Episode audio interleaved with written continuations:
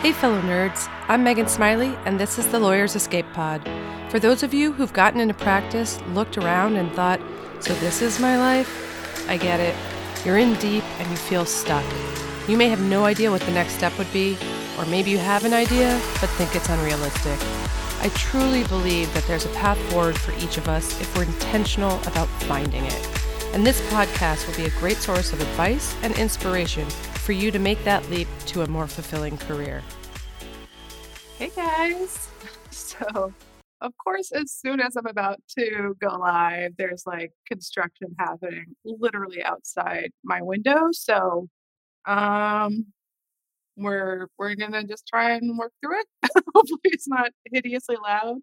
Um, so today, I just wanted to give you guys like five pretty quick tips on um, designing your home office. And I know a lot of us are working from home still, have been for like a year now. Um, but at the end of this, I'll also sort of talk about how some of these principles would apply to your office office as well. Uh, so, number one is your chair. Really want to have like a comfortable place to sit. Um, you know, it doesn't have to be it would be lovely if it were a Herman Miller chair, like really nice chair with all of the bells and whistles and ergonomic uh, abilities. But you can do something less than that. But I would really recommend you do something with a little um, lumbar support um, and something that's cushioned or somehow comfortable to you. Um, I was very lucky when I was living out in Montana this year at my dad's house and using his office, which had like a proper office chair. Um, then we moved here and I was using, you guys see this? Yay, yay. Um, I was using like one of our dining room bistro chairs, like metal. It was so uncomfortable and like my back would hurt at the end of the day and also my butt would kill because and this is not going to be an issue for everybody but i somehow um, broke or severely bruised my tailbone this summer um, I didn't even notice doing it, but I think it was jumping off of this bridge into a river. It's the only thing that I did that day. So anyway, it's still bothering me, and I have like this pillow I sit on. It's it's a mess, but seating is high on my mind these days. Um, outside of that, like awkward life event in my my world, but the chair is really important. And one thing you do also want to think about is um, how does your chair interact with your desk?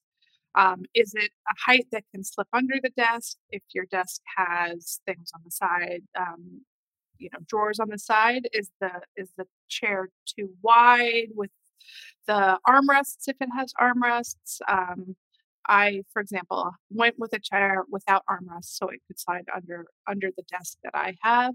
Um, although in a vacuum, I would like to have armrests, but um, there's nothing worse than having a chair that like can't push in under the desk when you aren't using it. So just think about how they fit together uh, as well.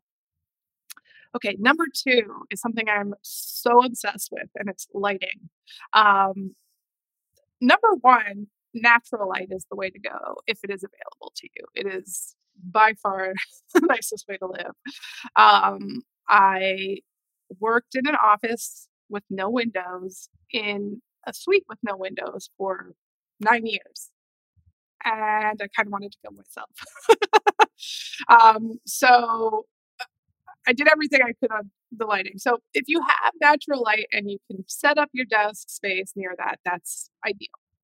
Um, aside from the natural lighting, there are three kind of layers of light that you want in your office or really anywhere in your home.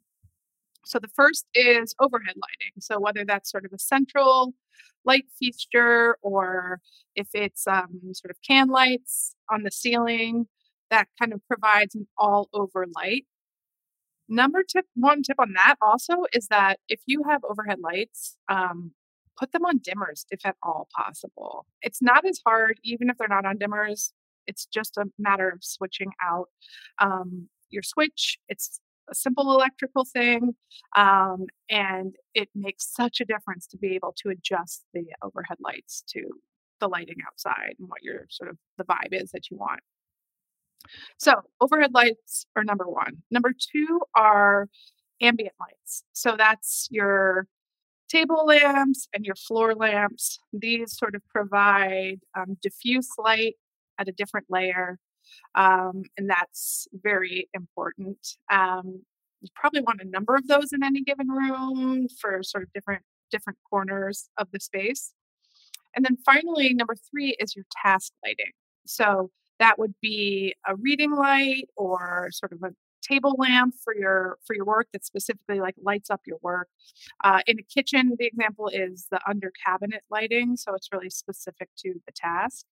Um, and having all of these different light sources at your at your disposal really helps you light the space in a way that suits um, the mood you want suits the function that you want um, and i think it's really uh, underutilized as a as a tool in design and i you will just hear me talking about it all the time because i'm obsessed. Like again at the house i was living in in montana in the big living room they had these lights sort of track lights which i guess were nice lights but they really were task lights serving the purpose of an overhead light. And what it felt like was that you had like someone holding a flashlight over your head, which is not pleasant and not uh, flattering. So um, that was like a real thorn in my side. so, um, so yes, think about the lighting. All right, third thing on the list is is decluttering your space and storage. Like anywhere, like you just want to keep your space nice and neat because it just is pleasing as um um as uh what's his her Rubin she's a lawyer turned writer and she has this concept of outer order inner calm which I totally ascribe to. So it's like keep your space in order and you can just show up mm, less distracted less stressed out sort of just having kind of a calm presence. So you know, in your home, if you have a desk that has drawers, you know, for things to be neatly put away, everything ideally should have a place to permanently live. Um, and so if it's not that, maybe you have a side table. And similarly, even more so, if I know a lot of us are working at home and don't have designated offices, um, but if you're working at sort of the dining room table, for example? Is there a side table you could add to that space or a, a, credenza that already exists that you can put your things away at the end of the night? That's what my husband is doing. Um, he's been working in our living room. Now, there's space for a desk there. And I was like, we could get you a desk and a chair and have a proper setup. And he does not want that. It would not be my choice, but he's a grown ass man, so that is what he has decided. But it means that our our um, coffee table is his desk. And I'm like, that's fine, but your stuff can't live here. So we have to find a place for it to live. Um, and the TV credenza is right there and has drawers. And so it's like that's kind of his office drawer that we've designated so that, you know, at the end of a work day, you're not sort of constantly seeing the work in your in your living space. Um, just time to be done with it. Um, so yeah. Number four, is plants and nature. Um, humans just love plants and nature. It's sort of hardwired into us that this is pleasing to us. Um, and so, you know, always try and bring in some greenery and plants and I mean, fresh cut flowers are amazing um, into your office. It, I just promise you, it'll like bring you a sense of happiness. Um, and again, you want to think about light, you know, how much natural light, what kind of plants work with that level of natural light that you have.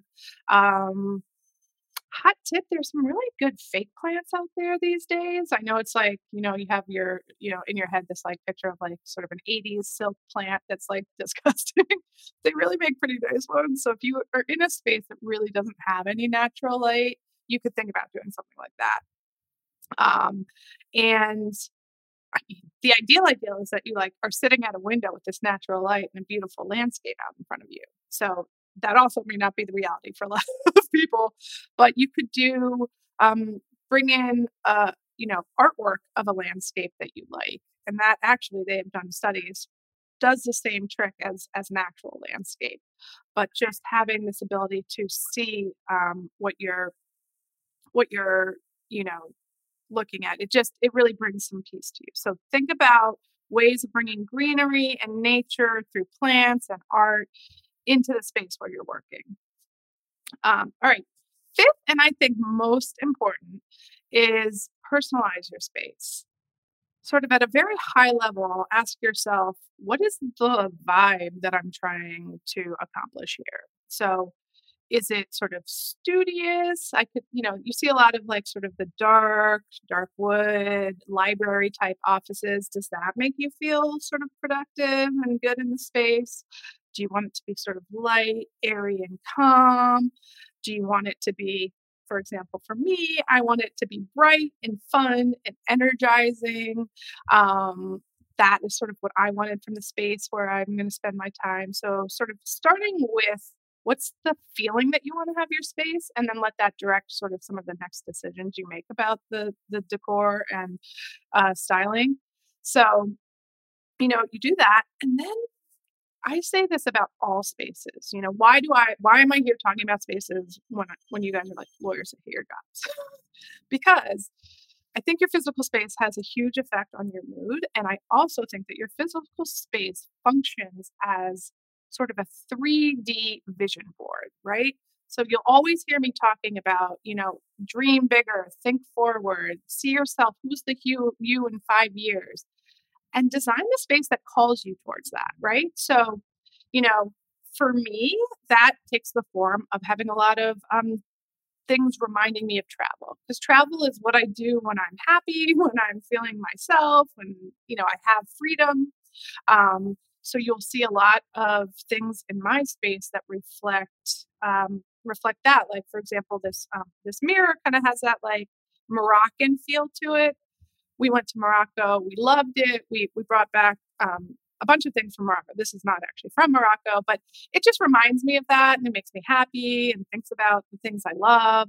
Um, and you know, I have photographs that I've taken from various trips that I have framed. Um, so, what are those things for you that you love and that you'd love to just be reminded of in your space? And think about, think creatively about, you know, how that could be brought in through art or an object of some sort, like in the decor, um, just to sort of remind you of the stuff you love. Um, so that, you know, every day you're spending time in a space that makes you feel excited and also that reflects you you know? So for me i i'd like to be a little out there um, for those of you watching this you can see my wallpaper that i just put up it's called monkey garden as monkeys and i just love it. You'll see a lot of animals in my house it brings me joy it just brings me joy. So i choose to populate my space with that because it just makes me happy.